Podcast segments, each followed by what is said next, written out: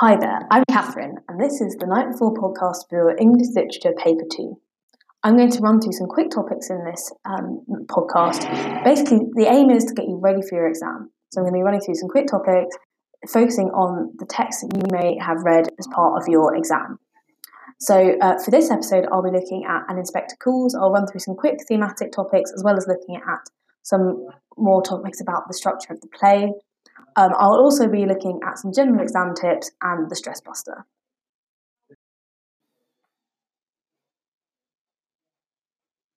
Let's have a look at some different topics from an Inspector Calls. First of all, looking at a context and key theme power and corruption. The opening act of the play sets up the Birlings as wealthy, powerful characters. The family are enjoying an elaborate meal in fancy surroundings, with servants attending them. They are a fortunate family enjoying their well off lives. Mr. Birling uses his power as a boss of a company to get rid of Eva as she led the workers in their fight for a pay rise. Mrs. Birling uses her position as a leading person in the Brumley Women's Charity Organisation to deny Eva any financial help. Sheila uses her family status to have Eva fired from Milwards because she's in a bad mood. Eric uses physical and emotional power to force his way into Eva's lodgings. Threatens to cause a scene to lessen Eva's social power anymore, even more. Gerald uses social status and money to, to manipulate Eva into being his mistress. So let's look at responsibility. Throughout the play, the characters see the effects of them using their power wrongly to mistreat Eva Smith. Sheila and Eric become more and more ashamed of themselves and their parents' reactions. But Mr. and Mrs. Birling refuse to accept responsibility for their actions, which causes tensions between them and their children. Some characters show that society is corrupt. Gerald and the older Birlings show how higher class wealthy people control society with their money and power. They can destroy the lives of the lower classes on a whim and never think about them again. What about the role of Inspector Goole? The author uses Inspector Goole to highlight the selfish and immoral attitudes of the upper classes. The higher class people feel that they deserve their wealth and power, and those of the lower classes deserve to be less fortunate.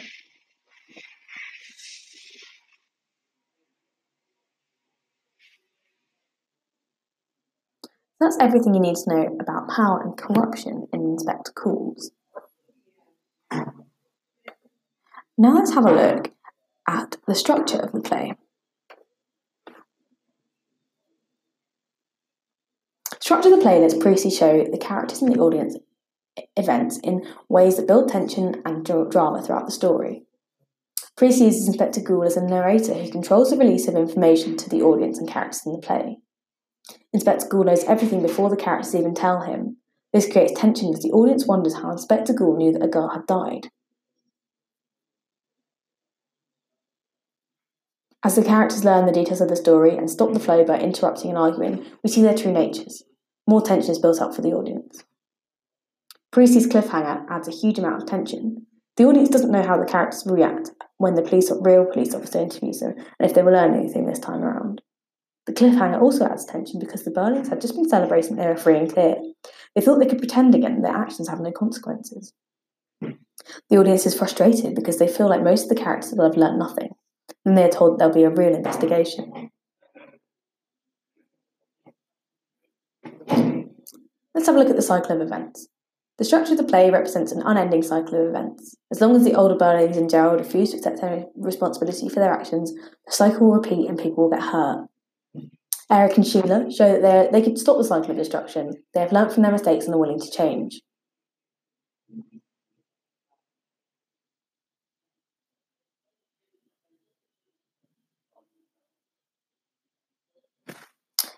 Now, finally, let's have a look at the setting and lighting in the play.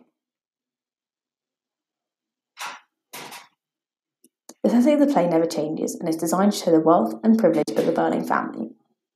Priestley describes the house as heavily comfortable. The house immediately suggests that the Birling family are higher class people with a lot of money. So, to recap that, where is an Inspector Calls set? Is it in the Birling's house, in Eva Smith's house, in Gerald and Sheila's house, or in the police station? Correct answer is in the Birling's house. The significance of the setting. The setting never changes, which reminds the audience of the family's wealth throughout the story, which could also be suggesting some of the characters never change or learn throughout the play. At the start of the play, the stage lighting should be pink and intimate while the family are having dinner. That's in the stage directions. The lighting is very important to the atmosphere and setting. This pink low light suggests the family and audience wearing rose tinted glasses and can only see the perfect facade. The setting of the play never changes. What might this reflect? This might reflect the fact that the Burlington gels do not change. When the inspector arrives, the lighting becomes brighter and harder.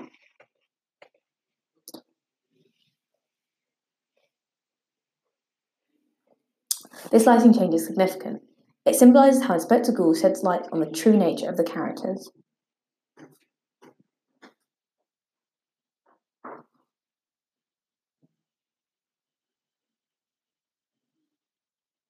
And that's everything you need to know about the setting and lighting for an Inspector Calls. Let's have a run through of some general exam tips for going into your exam tomorrow. First of all, most importantly, read the question. I know you would have heard this tons of times before, but read the question and know what you're being asked.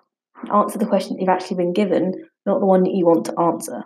It's really easy with essay subjects to try and twist the question you've been given into an essay that you've written before or that you've already studied, but you will lose points for this. So just make sure you actually answer the question you've been given. Second, and this is kind of related to this, read the command words. So is the question asking you to compare things? Is it asking you to assess the extent of something? Is it asking you to evaluate? Make sure that you actually respond to the way the question is asking you to respond. Third, remember to use quotes in your essays seems really obvious. But It's English literature. You need to back up the points you're making with quotes from the text that you've used. Then plan your time well. So make sure at the, actually at the beginning of the exam, take a moment just to make sure you know when you need to start and end each question. Don't spend too much time answering one question and have to rush out another one because the marks that you'll gain from the long answer probably won't balance out the ones you lose from not writing enough. So make sure that you've got a good balance across your entire paper and yeah, don't don't ha- don't put yourself in a position where you have to rush because you won't be doing the best that you can do. And finally, try to use an essay structure in your answer. Have an introduction and a conclusion, and try and have distinct paragraphs that set out your ideas clearly. This way, that you you can show off to the examiner how much you do know because you'll be able to express your ideas and your thoughts really clearly, and they'll be able to see how the work you've been doing and the concepts and ideas that you've been able to understand and convey to them. Finally, let's run through a quick stress buster. So, first of all, you know your stuff. You can get through this. You have been revising. Maybe you haven't done as much as you wanted to do, but you've still been revising. By listening to this podcast, you have been revising. So, you can get through this exam. Shake off the bad vibes. Make sure that you're not going in there with an attitude of you can't do this. Go in with a positive attitude, some good vibes, and you'll be fine. Get active maybe tonight, maybe some point during the week, if you have some, some time off, go for a brisk walk or go for a jogger or a swim if you're able to. This can help you really focus, clear your head, and just, you know, get out of your room or get out of the library. Make sure you pack your bag the night before with all your exam essentials. So you're not going in panicking about where your pens or are or whether you've got everything that you need for the next day. Luckily, with English literature, you don't really need much equipment. You just really need to be able to have a pen and a few backup pens just in case those ones run out. Make sure you've got one that actually doesn't hurt to hold for too long because you're going to be writing quite a lot in this exam.